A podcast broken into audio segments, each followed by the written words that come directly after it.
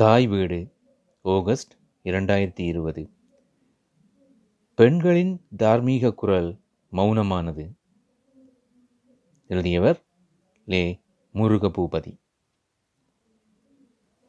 ஈழத்து இலக்கிய வளர்ச்சியில் சிறந்த பங்களிப்பை வழங்கியவரும் தனது பள்ளி பருவத்திலிருந்தே இலக்கிய எழுத்தாலயத்தில் ஈடுபட்டவருமான சகோதரி திருமதி பத்மா சோமகாந்தன் ஜூலை பதினைந்தாம் தேதி கொழும்பில் மறைந்தார். என்ற துயரமான செய்தி எம்மை வந்தடைந்தது. இறுதியாக கடந்த ஆண்டு கொழும்பு தமிழ்ச்சங்கத்தில் நடந்த எனது இலங்கையில் பாரதி நூலின் வெளியீட்டு அரங்கில் நான் சந்தித்தேன். ஏறக்குறைய அரை நூற்றாண்டு காலமாக அவரை நன்கு அறிவேன். நெருங்கிய உறவொன்றை இழந்த உணர்வோடு இந்த அஞ்சலி குறிப்பினை கனத்த மனதுடன் எழுதுகின்றேன். அவர் இருக்கும்போது நான் அவரை பற்றி எழுதிய ஒரு கட்டுரையை வாசித்துவிட்டு மிகுந்த உற்சாகத்துடன் கொழும்பிலிருந்து தொலைபேசி ஊடாக என்னை வாழ்த்தி பாராட்டினார். எங்கள் நீர்கொழும்பூரின் சமய தமிழ் பணிக்கெல்லாம் அவரும் அவரது கணவர் மறைந்த சோமகாந்தனும் நீண்ட காலமாக முன்னின்று பங்களிப்பு செய்தவர்கள். அதனால் எங்கள் ஊர் மக்கள் சார்பாகவும் நான் எழுத வேண்டும். முன்னர் நான் அவர் பற்றி எழுதிய ஆக்கத்தை படித்துவிட்டு அவ்வெழுத்துக்களில் தான் பழைய நினைவுகளில் சஞ்சரித்ததாக சொன்னார். அவர் அன்று சஞ்சரித்த அந்த கடந்த கால செய்திகளுடன் மீண்டும் இந்த குறிப்புகளை பதிவு செய்கின்றேன். இலங்கையில் தேசிய இனப்பிரச்சினை இன்று வரையில் தீராதிருப்பதற்கு பலரும் பல காரணங்களை சொல்லி வருகிறார்கள். விதேசியர்கள் வந்து சூறையாட வேண்டியதையெல்லாம் அள்ளிக்கொண்டு இனி எக்கேடும் கெட்டுப்போங்கள் என புறப்பட்டார்கள். அவர்கள் தந்த சுதந்திரம் எமது அரசியல்வாதிகளுக்கு தந்திரமானதுதான் மிச்சம். இந்த பின்னணியில் முதல் பிரதமராக பதவிக்கு வந்த டிஎஸ் ஜனநாயக்கா ஆயிரத்தி தொள்ளாயிரத்தி ஐம்பத்தி ரெண்டில் காளிமுகத்திடலில் குதிரை சவாரிக்கு சென்று விழுந்து இறந்ததும் அடுத்த பிரதமர் யார் என்ற பதவி போட்டியில் வேரோடியிருந்த இனப்பிரச்சினை இன்னமும் தீரவில்லை. சிங்கள தலைவர்கள் பதவிக்கு வர வேண்டுமானால் இலங்கை தேசிய சிறுபான்மை இனங்கள் பலிக்கடாவாக வேண்டும். ஆயிரத்தி தொள்ளாயிரத்தி ஐம்பத்தி ஐந்தில் பிரதமராக யாழ்ப்பாணம் சென்ற சர் ஜான் கொத்தலாவலை வடபுலத்து மக்கள் வழங்கிய மாலை மரியாதை வரவேற்பினால் மனம் குளிர்ந்து தமிழுக்கும் சிங்களத்திற்கும் சம அந்தஸ்து வழங்க சட்டம் கொண்டு வருவேன் என்றார். இதனை தவறாக புரிந்து கொண்ட எச் எல் மேத்தானந்தா என்ற ஒரு பௌத்த மத தீவிரவாதி சரிதான் இனிமேல் சிங்களவர்களும் தமிழ்தான் படிக்க வேண்டி வரும் என்று தென்னிலங்கையில் வகுப்புவாதம் கக்கத் தொடங்கினார். அதனை தனக்கு சாதகமாக்கினார் பண்டாரநாயக்கா. இதனை பிரிந்து புரிந்து கொண்ட கொத்தலாவலை தாமதிக்காமல் ஒரு பல்டி அடித்தார். ஆயிரத்தி தொள்ளாயிரத்தி ஐம்பத்தி ஆறில் கழனியில் ஐக்கிய தேசிய கட்சி மாநாட்டில் தனி சிங்களமே ஆட்சி மொழி என்றார். பண்டாரநாயக்கா அதன் பிறகும் சும்மா இருப்பாரா? தாம் பதவிக்கு வந்தால் இருபத்தி நாலு மணி நேரத்தில் சிங்களத்தை ஆட்சி மொழியாக்குவேன் என்றார்.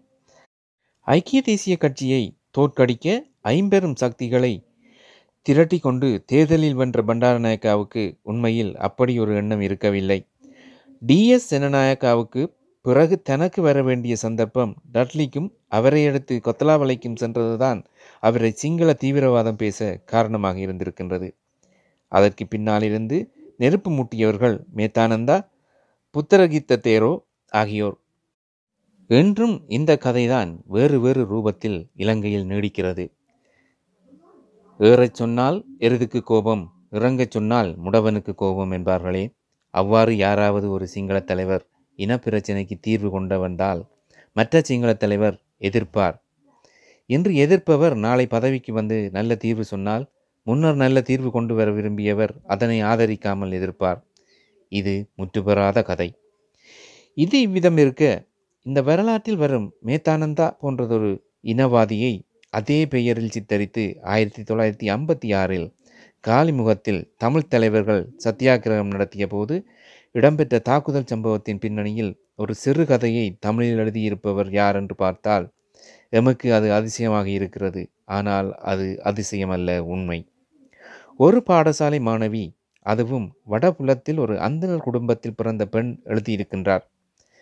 தேவாரம் திருவாசகம் மன்னம் செய்து படித்து பாட வேண்டிய சூழலில் பிறந்த ஒரு யுவதி சமூக பார்வையுடன் இலங்கையில் உதயமாகிய தேசிய இனப்பிரச்சினை தொடர்பான ஒரு கதையை எழுதியிருப்பது.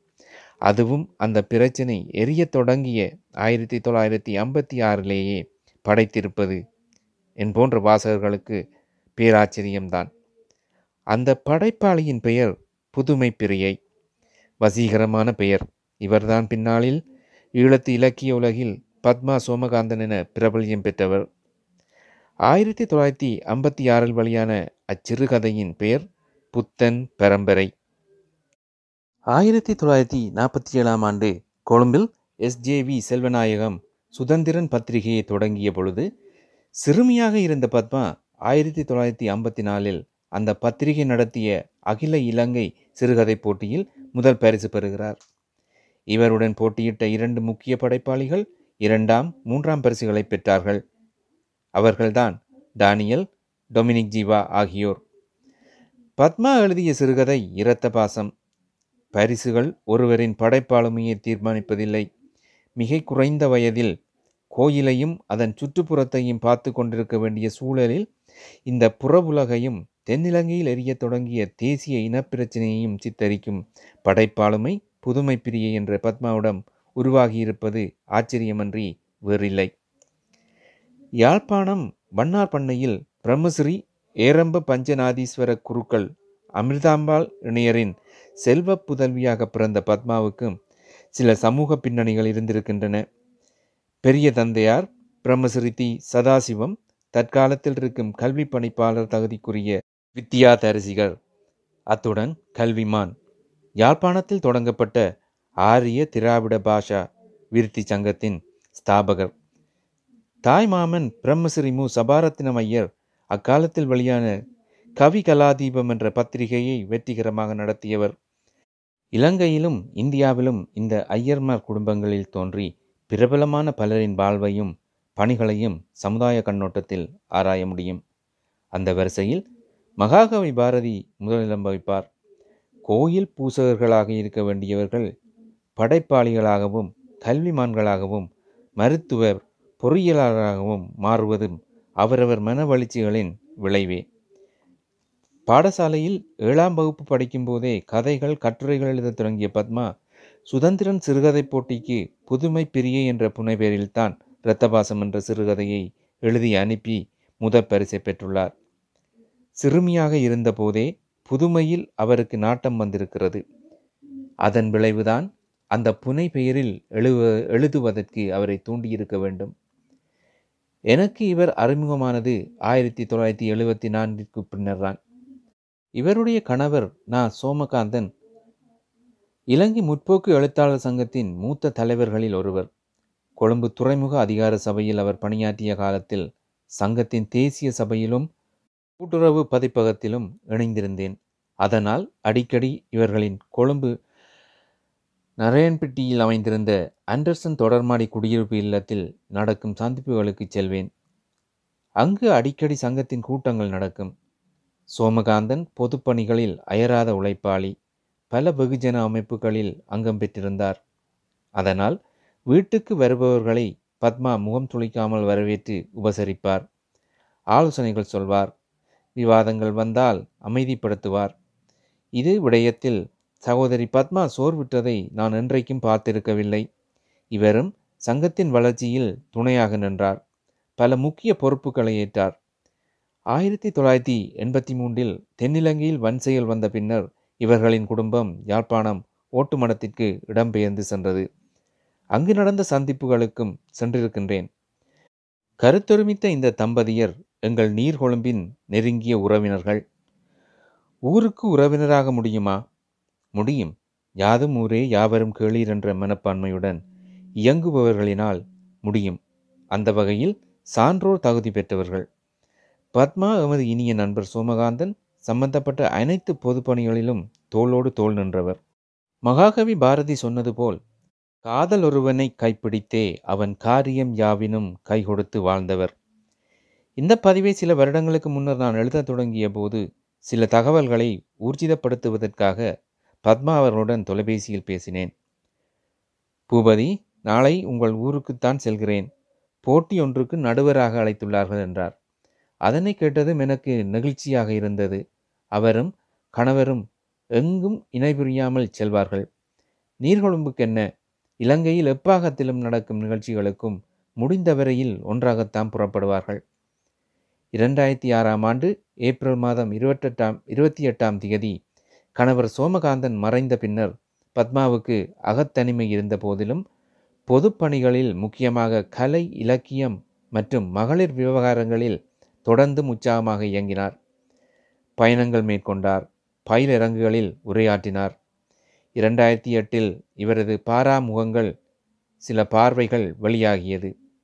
இதற்கு தமிழக எழுத்தாளர் திலகவதி ஐபிஎஸ் முன்னுரை தந்துள்ளார். இந்த நூல் வெறும் கேள்வி பதில் கூறும் நூல் அல்ல. பல்வேறு சமூக பொருளாதார அரசியல் சார்ந்த பிரச்சனைகளையும் அலசும் நூல். ஆசிரியர் பத்மா சோமகாந்தன் அவர்களின் பல்துறை அறிவையும் அனுபவங்களையும் விவேகத்தையும் அறிவிக்கும் நூல் என்கிறார். இதற்கு அணிந்துரை எழுதியிருக்கும் சே. கணேசலிங்கன். இச்சை திங்கள் சிறுகதை தொகுதி இரண்டாயிரத்தி பதிமூன்றில் வெளிவருகிறது. இற்றை திங்கள் சிறுகதை தொகுதிக்கு அணிந்துரை எழுதியிருக்கும் அகில இந்திய முற்போக்கு எழுத்தாளர் சங்கத்தின் தலைவராக இருந்த மூத்த படைப்பாளி பொன்னீலன் அற்றை திங்கள் அவ்வெண்ணிலவில் என்ற புறநானூரில் இடம்பெற்ற பாடலை முன்னுதாரணமாக்கி இன்றைய ஈழத்தின் துயர வரலாற்றை பதிவு செய்யும் கதைகளை எழுதி இற்றை திங்கள் என்ற தலைப்பை குறியீடாக்கி இருப்பதாக புகழாரம் சூட்டியுள்ளார். நெஞ்சுக்கு நிம்மதி என்ற நூல் இளம் பெண்களது பிரச்சனைகளின் தீர்வுக்கான ஆலோசனைகளை கூறுகிறது. இதற்கு அன்னலட்சுமி ராஜதுரை முன்னுரை தந்திருக்கின்றார். வீரகேசரியின் துணை பதிப்பான மங்கையர் கேசரியில் சுமார் மூன்றாண்டுகள் வாசகர்களின் தனிப்பட்ட பிரச்சனைகளுக்கு சீர்மிய முறையில் தீர்வுகளும் ஆலோசனைகளும் சொன்னவர் பத்மா சோமகாந்தன். அதன் தொகுப்பே நெஞ்சுக்கு நிம்மதி. பத்மாவின் எழுத்துலகத்தின் தொடக்க காலம் சிறுகதைதான்.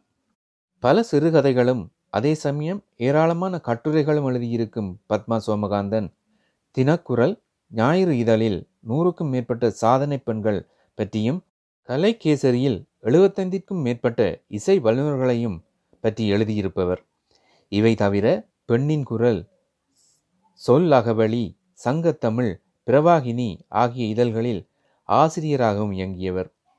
ஆயிரத்தி தொள்ளாயிரத்தி ஐம்பத்தி நாலில் மாணவியாக சுதந்திரனில் எழுத தொடங்கிய பத்மா வீரகேசரி ஈழகேசரி தினபதி தினக்குரல் உதயன் முற்போக்கு எழுத்தாளர் சங்கத்தின் புதுமை இலக்கியம் சிற்பியின் கலைச்செல்வி மற்றும் மல்லிகை ஞானம் இலங்கை விகடன் தமிழகத்தில் வெளியான தாமரை கல்கி கலைக்கதிர் முதலானவற்றிலும் அமைப்புகளின் ஆண்டு மலர்கள் சிறப்பு மலர்கள் நினைவு மலர்கள் மாநாட்டு கருத்தரங்கு மலர்களிலும் எழுதியிருப்பவர் அவரது கரம் ஓயாத கரம்.